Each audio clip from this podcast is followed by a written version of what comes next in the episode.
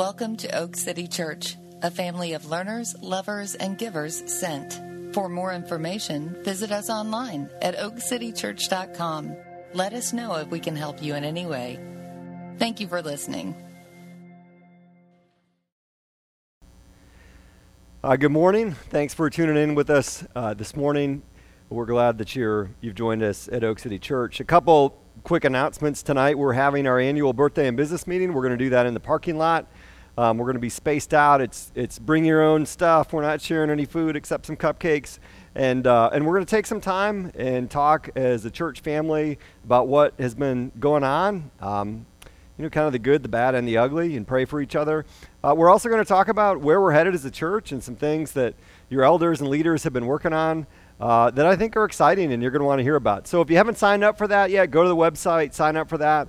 We'd love to have you join us tonight, but we need you to, to sign up so we can get everybody in the right places. We will be live in person uh, next Sunday. So we're going to have a live service next Sunday. We'll also live stream that service, but we invite you to join us here um, at 10 o'clock in the building. You can sign up for that. Um, as well and reserve your spot for that. And then a few other things are going on. We have a camping trip that is usually just our elementary kids, but now it's the whole church, and we're going to have a drive in movie in December. Just some things uh, we're trying to, we're not going to be back to normal for a long time, you know, and there's a little bit of, of doing life and doing church feels a little bit like scraping and clawing, but it's worth it. And so we've got some, some opportunities for you in the next few months, and we hope you take advantage of those. We've been in this series for uh, about two months now called Peter and Everyman's Guide to Spiritual Formation. And it's about how Peter's life reflects, in some ways, the track that all of our lives following Jesus look like. And it's helpful when you're on a path like that to know, you know, the path that you're on and have an idea of where you are on it and, and have an idea of where the people around you are. So if there are people in front of you, you can lean on them for insight. And if there's people behind you, you can give them insight on where they might be headed. And so that's what we've been in. We're in stage five. So of six stages, we're in stage five. Next week, we're going to finish off the series. And I'm going to um, start by preaching a story today out of the book of Acts that, that shows Peter in a pretty good stage five moment. And the story itself is an illustration. It's a crazy story and illustrates the sovereignty of God and just how God is at work around us in ways um, that we can't always see or even imagine. Uh, but how Peter is willing and available to be a part of that, and that's a big part of the story. And how God might you know, be wanting to do crazy stuff in and through us. Uh, but we got to let go of things a little bit, take our hands off the wheel, and, and in order to be able to engage that. And that's a bit of what stage four the last few weeks was. There's some grief in stage four of we're not in control as much as we, we thought we were. Uh, and, and, and then that opens us up to some things that God might want to do. I'll say this about stage four it's not a foregone conclusion that people move through stage four. Last week I mentioned that a temptation in stage four is to go back to stage three, to a time when you felt more productive. And, and you don't want to do that. But sometimes people get stuck in that. Uh, some people quit. They figure, well, if stuff doesn't, you know, work the way it was supposed to in stage three, and I end up in this tough place in stage four, then the whole thing doesn't work. And they kind of crash out of it. Some people get rigid and they live in the past uh, but they stop growing and they stop, you know, right where they are. And then other people, and this is what we're going to see in Peter, is they surrender in new and different ways to the Lord and they get open to, to new and better things about what He wants to do in and through them. And that's the hope of moving on to stage five. So here's the story it's Acts chapter 10. Uh, these, these verses will be on the screen, but if you have a Bible, I invite you to open it up. Uh, at Caesarea, there was a man named Cornelius a centurion of what was known as the Italian cohort, a devout man who feared God with all his household, gave alms generously to the people, and prayed continually to God. So, Caesarea is a port city in Israel. Uh, it's, it's an important city. He, this guy, um, Cornelius, is a part of the Italian cohort. Um, and so he, they're occupied by Rome, and he is a Roman soldier and, and part of the Italian cohort, and a centurion means he's kind of a big deal for the Romans. Um, he is described as one who fears God. That's a category in the Jewish community of someone who's not Jewish, but they fear Yahweh, and and that's demonstrated. And so he's in that category, and they're and is respected by the Jewish people. And he generous generously gives alms, gives of his finances to the people around him, and he prays continuously. So this guy is a God-fearer. He uh, is generous with the stuff that he has, and he prays continuously. Like but I'll be honest, if we can, that, that's better than most Christians are doing, you know? like this is, this guy's on top of it. And Cornelius is uh, an interesting character in the Bible because he gets to the questions that we all have. Like, you know, what about my neighbor who doesn't, you know, give Jesus the time of day, but they're like a better person than I am or than most of the Christians that I hang around with? Or what about the person that, you know, grows up in the middle of Timbuktu but never hears the name of Jesus. And Cornelius is one of a couple of stories in the Bible that show us that God is at work. Like God's not limited by our, you know, ways of working. He's at work all around us, and sometimes we get a glimpse uh, into that. One of my favorite books over the years is a book called Eternity in Their Hearts, and it's a story of Christian missionaries that go to you know, around the world, and there are ways that God has set up a group of people to hear the gospel in really miraculous ways. You hear this a lot um, in the Muslim world that Muslim folks will have a dream where Jesus came to them, and this is over and over and over. You you hear this, and that is a big part of their story of coming to faith in Jesus. And Cornelius is in this category with Melchizedek and a few other characters um, in the Bible. And so God's at work and God is just, and God knows what He's doing, and yet people need Jesus. Uh, I mean, Jesus says, I'm the way, the life, and the truth. No one comes to the Father but through me. And, and God can be at work in a bunch of different ways. Uh, at the end of the day, at the end of the day, that's going that's gonna come through Jesus. And, and so this is one of those stories that speaks into this. Now, about the ninth hour of the day, he saw clearly in a vision an angel of God come in and say to him, Cornelius. And he stared at terror stared at the angel in terror and said, What is it, Lord?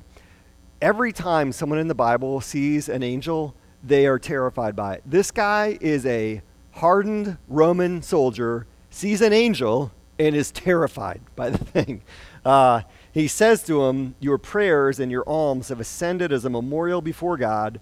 And now send men to Joppa and bring one Simon who's called Peter. He's lodging with one Simon, a tanner, whose house is by the sea. So your, your alms, um, your prayers have ascended to God, and he's responding to him, to Cornelius. And the angel had spoken to him, had departed. He called two of his servants and a devout soldier from among those who attended him. Having related everything to them, he sent them to Joppa. And Joppa is a town just down the coast from Caesarea. Okay, so the next day, as they're on their journey and approaching the city, Peter goes up on a housetop uh, where he's staying about the sixth hour to pray. So that's about noon and he's going up to pray, and he became hungry. It's about time for lunch. He wants something to eat. But while they were preparing lunch, he fell into a trance and saw the heavens opened and something like a great sheet descending, being let down by its four corners upon the earth. So he's hungry, and he starts having food dreams. And in that, God is answering those dreams, and God's like making him lunch.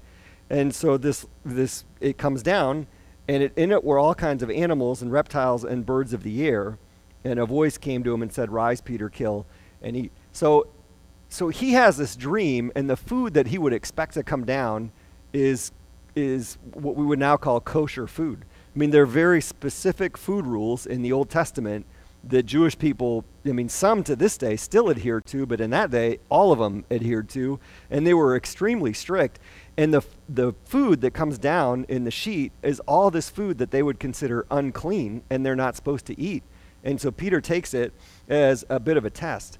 Now, these food rules, you hear about these every once in a while, and, and most of the time, honestly, you hear about them is you'll hear about some other rule that's reaffirmed in the New Testament, but people will lean into the Old Testament and say, well, the Old Testament says you shouldn't eat shellfish, and we do that, and so why should we listen to this? But some of those rules in the Old Testament were, were because of what God was doing in that time with the Israelites. And what he was doing in the laws, he was setting them apart and letting them know that I have set you apart as a people, as a family, as a nation for my purposes. And he was giving them an idea of what it is to be clean and what it is to be unclean and what it is to be holy and what it is to be unholy. And part of that was teaching them um, that God is holy and that he wanted the Israelites to be holy like he is holy. But he told them, he told Abraham from the beginning, I'm setting you apart, I'm calling you as a nation, and through you, all the families of the earth are going to be blessed. So you're set apart, yeah, but you're set apart for the purpose of being a blessing to all the nations around you. Now, what happened is they got a bit insular in their thinking and they remembered the part about them being blessed, but forgot about the part of them being a blessing to the people around them. And so by the time um, and we're going to see this in just a minute. Like they don't play well with others because um, th- there's just an extreme racism between Jews and everybody else that's not uh, a Jewish person. And in some ways, you can see how that happens because um, they had to fight for everything they got. You know, the nations around them that God was going to use them to be a blessing to did not want them to be blessed and fought tooth and nail to keep the Israelites from being blessed. And so you know, you get in that stage where you're constantly being attacked, this is a love your enemies thing, and you don't really want to love your enemies. Um, in the some segments of the church, and we fight against this, is we don't want to be so insular that we kind of hole up as a church or get in our bubble and make it an us versus them thing because it's not that. God wants to use the church to be a blessing to the world around us. So they get this um, a bit mixed up, and so God says, "Rise, kill, and eat," and everything in Peter resists that command because of these Old Testament laws. So Peter says, By no means, Lord, I've never eaten anything that is common or unclean. And the voice came to him again a second time What God has made clean, don't call common. It happened three times. That's significant for Peter. He has the three denials and the three reaffirmations, and here it's three times God speaks to him. And the thing was taken up at once to heaven. So the vision's over. Now, while Peter was inwardly perplexed as to what the vision he had seen might mean, behold, the men who were sent by Cornelius, having made inquiry in town for Simon's house, stood at the gate and called out to ask whether Simon, who was called Peter, was lodging there. So he gets done with this vision, and those guys coming down from Caesarea get there at the same time. And while Peter was pondering the vision, the Spirit said, Behold, three men are looking for you. Rise and go down and accompany them without hesitation, for I have sent them you can see how God is orchestrating this in a way that only God can orchestrate this. Now, the next day, Peter rose. He went away with, with these guys, and some of the brothers from Joppa accompanied Peter. And on the following day, he entered Caesarea. Cornelius was expecting them. He'd called together his relatives and close friends. When Peter entered, Cornelius met him and fell down at his feet and worshiped Peter. But Peter lifted him up, saying, Stand up, I too am a man. And as he talked with him, he went in and found many persons gathered there. But Peter just doesn't know what's going on, doesn't know what he's doing there, doesn't know what to expect. And he said to him, You yourselves know how unlawful it is for a Jew to associate with or to visit with anyone of another nation. Like I said, they become very insular. There's a racism between them and anybody else um, you know, that I've talked about in times past. It's extreme. Uh, it's similar to things that we've experienced here uh, in our country, and and so he he tells them, you know, I'm not supposed to be here. like this is I'm outside of my comfort zone in what I feel like God is calling me to do here. But God has shown me that I should not call any person common or unclean. So when I was sent, I came without objection. And I asked then, why you sent for me? Like, why am I here? This is, so in these stages, you know, stage one is uh, the recognition of God. It's where you realize that God matters in my everyday life. He's personal, and Jesus was God on earth, and his life, death, and resurrection um, is is essential for me. I needed that to happen, and you receive who Christ is and what He's done, and you accept the gospel. Stage two, the life of discipleship, is where your life starts getting shaped. Every aspect of your life you realize is shaped by the reality of the gospel. And, and so you start working through that. And stage three, you really start embracing your role as a disciple maker, um, either personally or through the processes of the church. Like you engage in that um, and, and become a part of seeing other people being made disciples. And then stage four, the inward life, is where things don't make quite as much sense as they did in those earlier stages, and God's just taking you to a deeper place. Stage five is the journey outward. And that's where we see Peter, where he's holding things a little bit less loosely. He's okay with not being in control. Um, he's willing to trust that God, you know, God's going to do something crazy. This is these are some statements about stage five. We're aware of our faults, and we have a fresh desire to be in God's will rather than in our own will. We think a bit less of ourselves and a bit more of God. I thought about um, my old boss, my old pastor, and a few few years ago now, I was with him at a meeting, and he said something that stuck with me. He said, "You know, when I started the church, and this is 20 some years prior to that, he said I thought I was good at like four or five things that would be really helpful to the church as we started it and grew. And he said we got, I don't know, 10 or 15 years into it, and he said I thought, man, I'm probably only good at two or three things." you know, and I need to get other people to do the other other things and just kind of get my hands out of it. And he said, then I got a little bit further along and I realized I'm probably only good at like one thing. and I need everybody else to. I just need to rely on other people to do the stuff because I'm good at this one thing. We're more we're just more honest and open and it's okay, you know? That's okay with our limitations and that's where Peter is. Um, another another phrase, we feel weak at times. Uh, vital, humble, patient, obedient, loving, and willing, willing, words we might not have used earlier to describe ourselves. And that's true of Peter, like weak and humble and even obedient and willing, like aren't words you might have used to describe him earlier, but you describe him now. Uh, in stage two, we surrender to that life of which we are sure. In stage five, we surrender to that life purpose which we have yet to know or understand.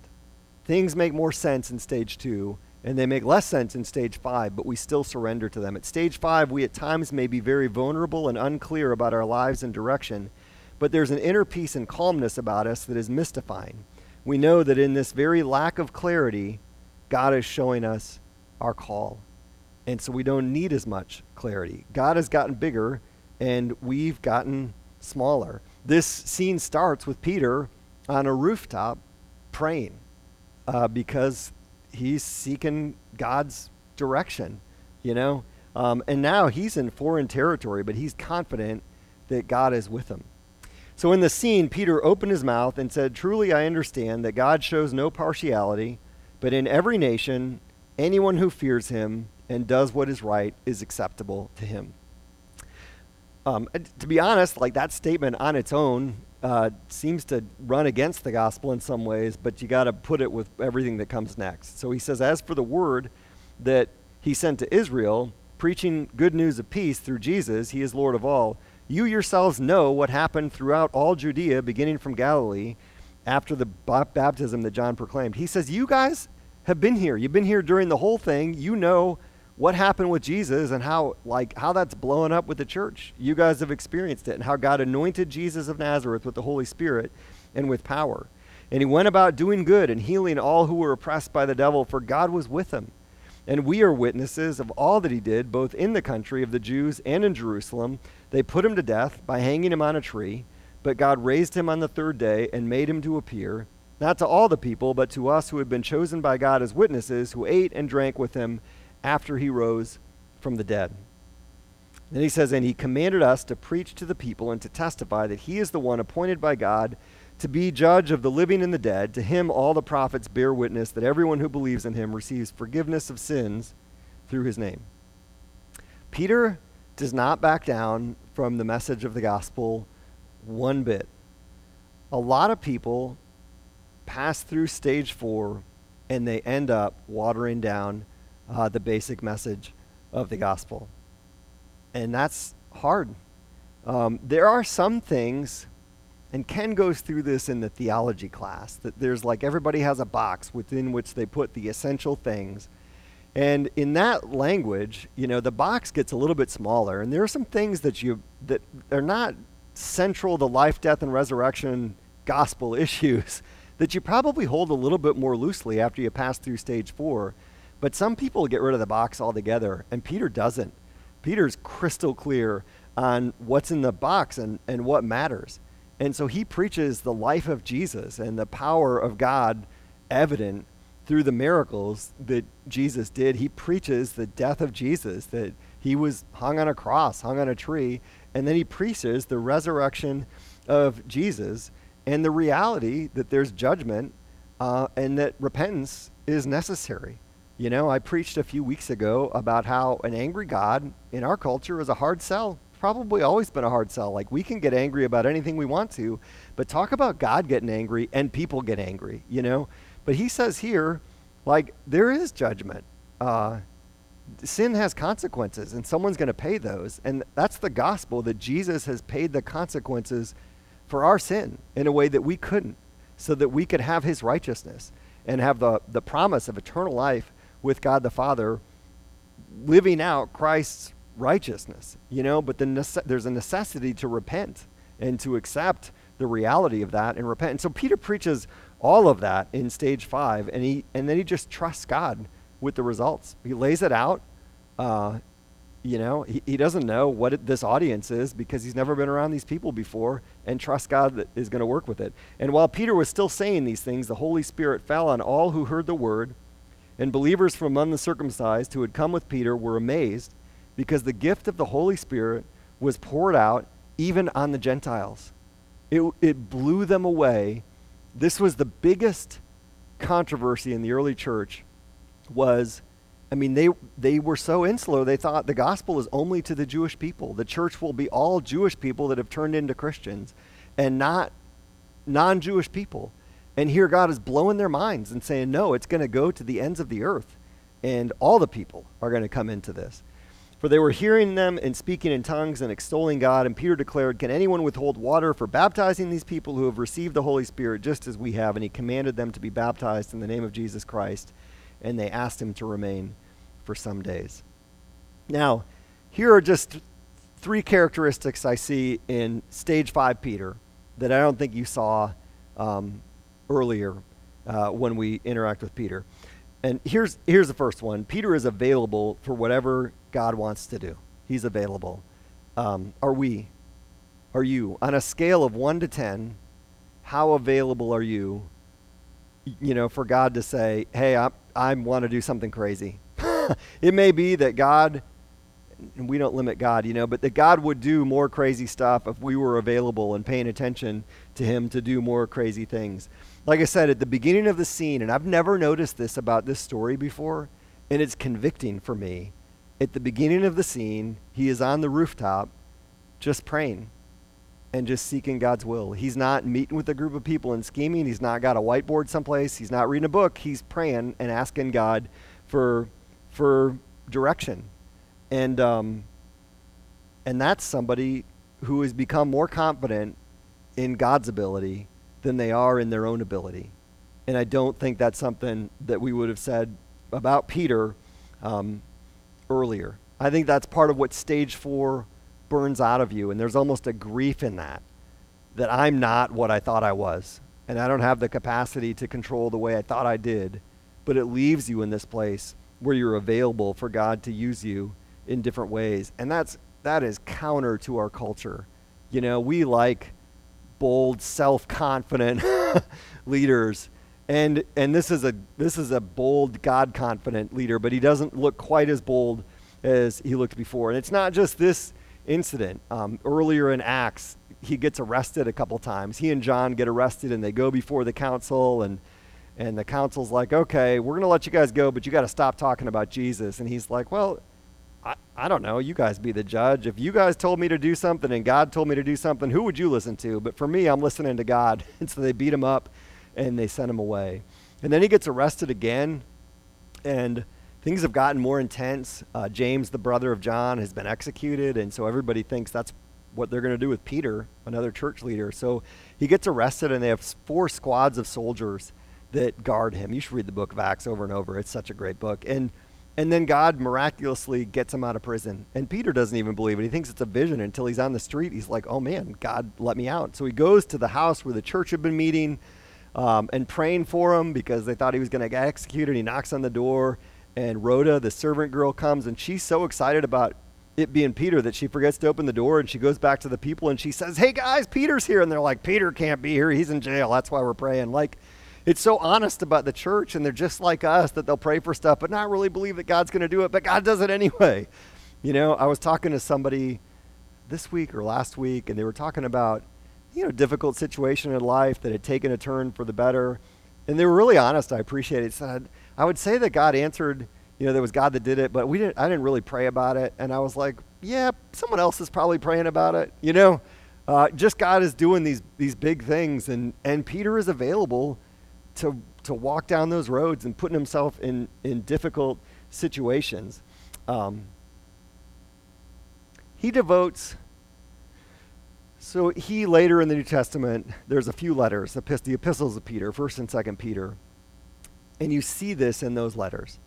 So here's one section of 1 Peter chapter 2. What credit is it if when you sin and are beaten for it, you endure? So if you do something bad, you experience the consequences, no big deal.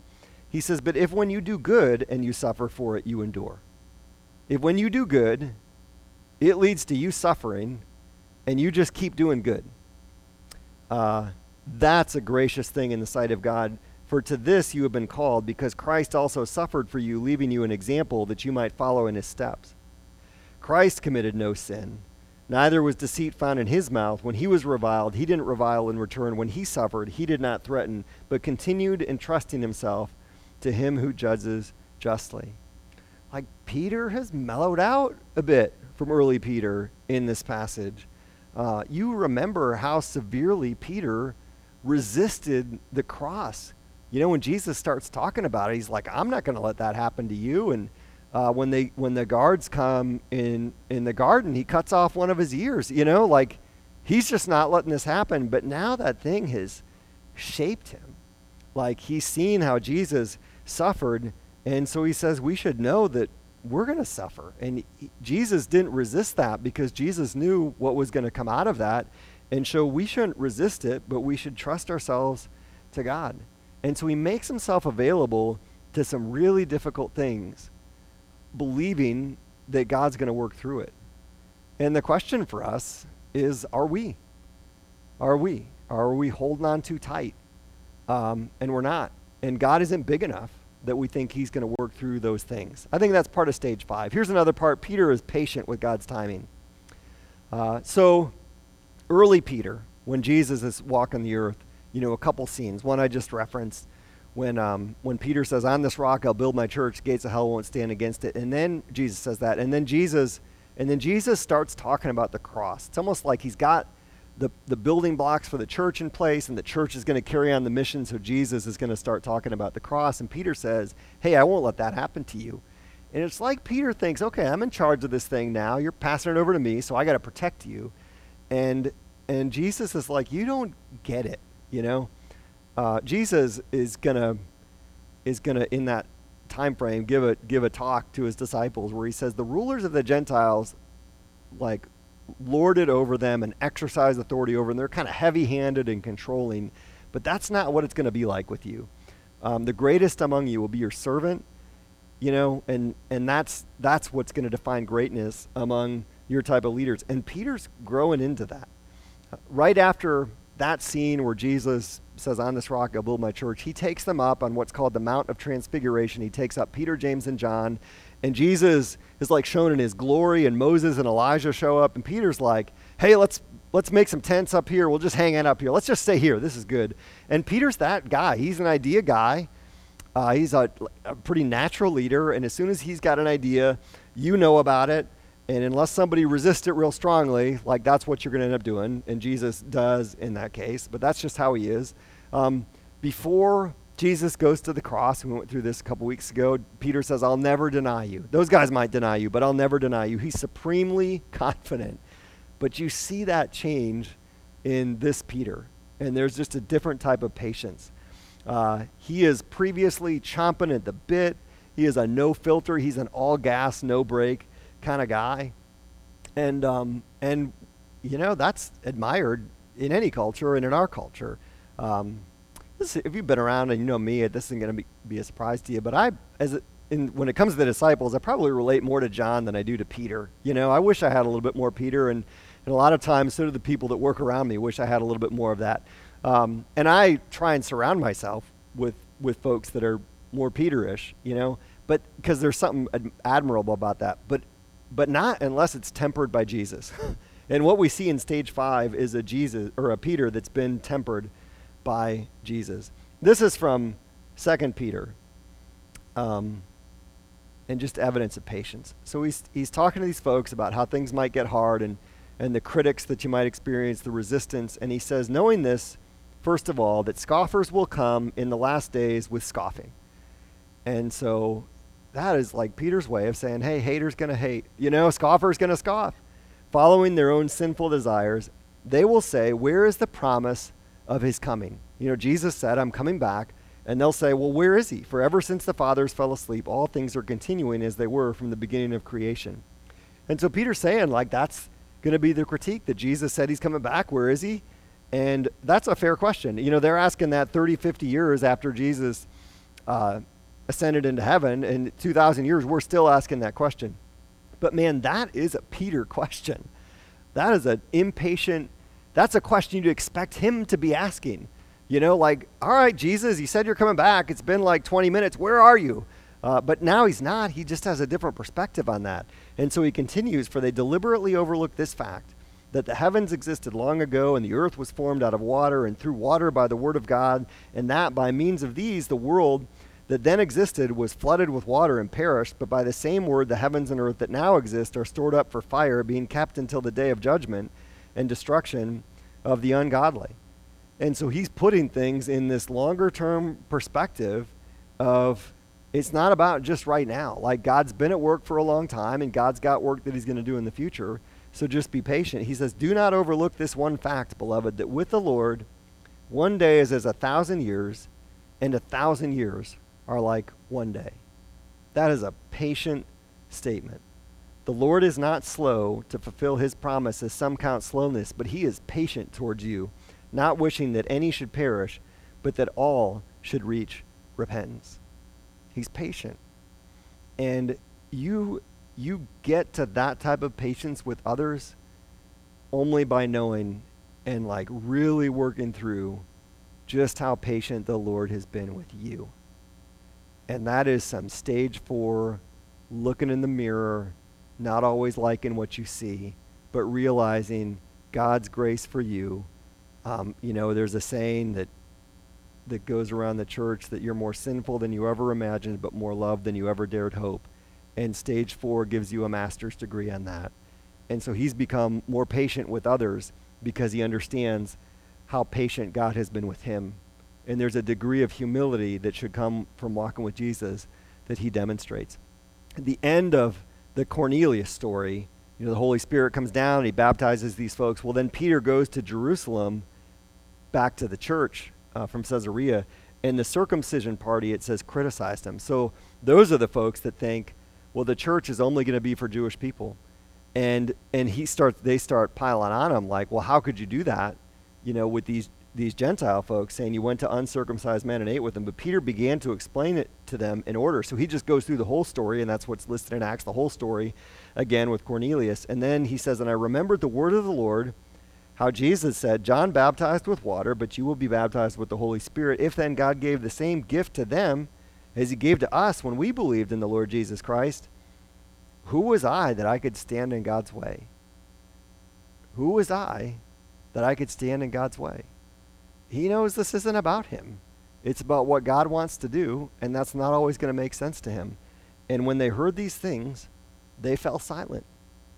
And God was able to use Peter to change the trajectory of the church, and that's why we're here today, because this happened, you know. And they glorified God, saying, Then to the Gentiles also God has granted repentance that leads to life. So he's available, he's patient, um, but his focus stays the same. He is just as focused on bringing people to faith in Christ. He doesn't lose confidence in the gospel. He may lose confidence in himself, but he gains confidence in the gospel. So this is from 1 Peter 1. Therefore, preparing your minds for action and being sober minded, set your hope fully on the grace that will be brought to you at the revelation of Jesus Christ. Set your hope fully on the grace that will be brought to you at the revelation of Jesus. I said last week, you know, part of stage four is you start thinking forward because you're kind of dis, you know, disillusioned with the things that are here and you realize that it's not going to achieve the way that you wanted it. You're not going to get completely there. And that's because you're not made for this world, you know. You're longing for the more. And he's he's pointing forward to the more. He doesn't get to a place of saying, well, I put my time in at church, check, did that, I'm going to, you know, go on to other pursuits. He doesn't become less focused. He doesn't let himself get distracted by a million hobbies. Um, he gets more focused and he goes deeper with the gospel. And then one last little passage here from 1 Peter 3. He says, Even if you should suffer for righteousness' sake, you'll be blessed. Have no fear of them, nor be troubled, but in your hearts honor Christ, the Lord, is holy, always being prepared to make a defense to anyone who asks you for the reason for the hope that is in you. It's like it's a life shaped around um, making disciples. But always be ready. Live your life in that way. But do it with gentleness and respect, having a good conscience, so that when you are slandered, those who revile your good behavior in Christ may be put to shame. It's such a just a huge verse in concept that you know what? Like Jesus said, in this world you'll have trouble, but don't fear because I've overcome the world. And you will. And Peter, Peter is like, don't fight it. You know, like don't make it about you. Don't make it a an us versus them type of thing because then you screw up what's between them and God. But you just love your enemies and and follow the example of Jesus. And then when people you know, slander you and there's no basis to it and you don't defend yourself because you don't need to because your confidence is in Jesus and in the Lord and who he says you are and not what anybody else says you are, then they're going to be convicted that they're in the wrong. And deep down they're going to know that and that's going to be between them and God. And man, that is um, a focus and a confidence and a willingness to do whatever it takes um, for God for God to to get his work done. You know, uh, there's a there's a section from this this book that I'm going to read because he's almost passive there. And so this is one of the things they say about stage five. When we love people, despite their having failed miserably in our society and for whatever reason, we're called naive. When we stay with the grieving, we're considered caretakers. When we give money away, we're considered poor managers. When we yield, we're considered non competitive. When we let go, we're considered weak when we just don't fit with the realistic expectations of a world that is out to be productive and to win. Even the productive Christians at earlier stages in our journey think we at stage five have lost our edge. And that can be part of what happens in stage five is you look like there's something passive, but it's really not. Like you're trusting in the Lord more than you are in yourself. And that only happens when God gets bigger it, you know, as John the Baptist said, he must increase and I must decrease. And that's part of just growing and maturing in Christ. Your identity, security, your value, your hope, all those things are tied up in Christ. And so you don't need to obsess so much over yourself. And man, that's that's freedom. I'm gonna I'm gonna end. I don't do this often, but um, I'm gonna end with a, a poem that a couple pastor friends had sent me a few few weeks ago. I don't, don't want to give you any illusions that I read lots of poetry. I don't. Uh, I don't read any poetry. I bought some poetry books thinking, preacher, this might help you with your preaching. I just can't do it. So this is a poet, poem called "If" by Rudyard Kipling. I didn't. I knew that name, but I thought he was the guy that wrote "It Was the Night Before Christmas." But that was Washington Irving that I was confused him with. But he didn't even write that. This guy, Rudyard Kipling, did do the Jungle Book. So there you go.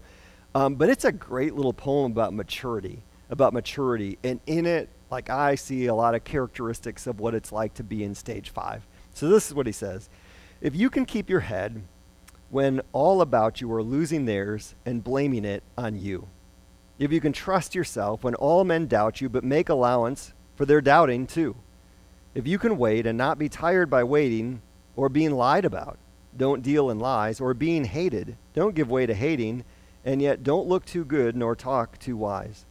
If you can dream and not make dreams your master, if you can think and not make thoughts your aim, if you can meet with triumph and disaster and treat those two impostors just the same, if you can bear to hear the truth you've spoken twisted by knaves to make a trap for fools, or watch the things you gave your life to broken and stoop and build them up with worn out tools, if you can make one heap of all your winnings and risk it on one turn of pitch and toss and lose and start again at your beginnings and never breathe a word about your loss. If you can force your heart and nerve and sinew to serve your turn long after they are gone, and so hold on when there's nothing in you except the will which says to them, Hold on. if you can talk with crowds and keep your virtue, or walk with kings nor lose the common touch, if neither foes nor loving friends can hurt you, if all men count with you, but none too much, if you can fill the unforgiving minute with 60 seconds worth of distance run, yours is the earth and everything that's in it, and which is more, you'll be a man, my son. Father, stage five, all this is about maturity and, um, and growing in you and growing up in you and becoming the person that you've created us to be. And it's about um, there being less of us and more of you. It's about um, not needing to be in control of all the things, not because the things aren't important, but because you've told us that you are in control of those things. And so our focus isn't on the things and our focus isn't on ourselves, but our focus is on you.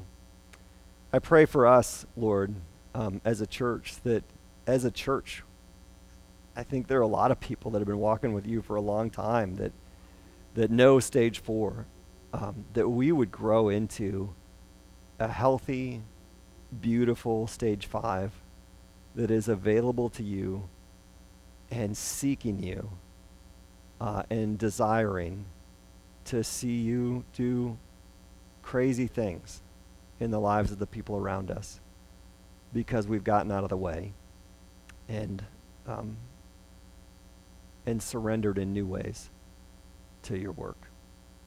Father, we love you. We thank you that you love us. We pray these things in the name of Jesus. Amen.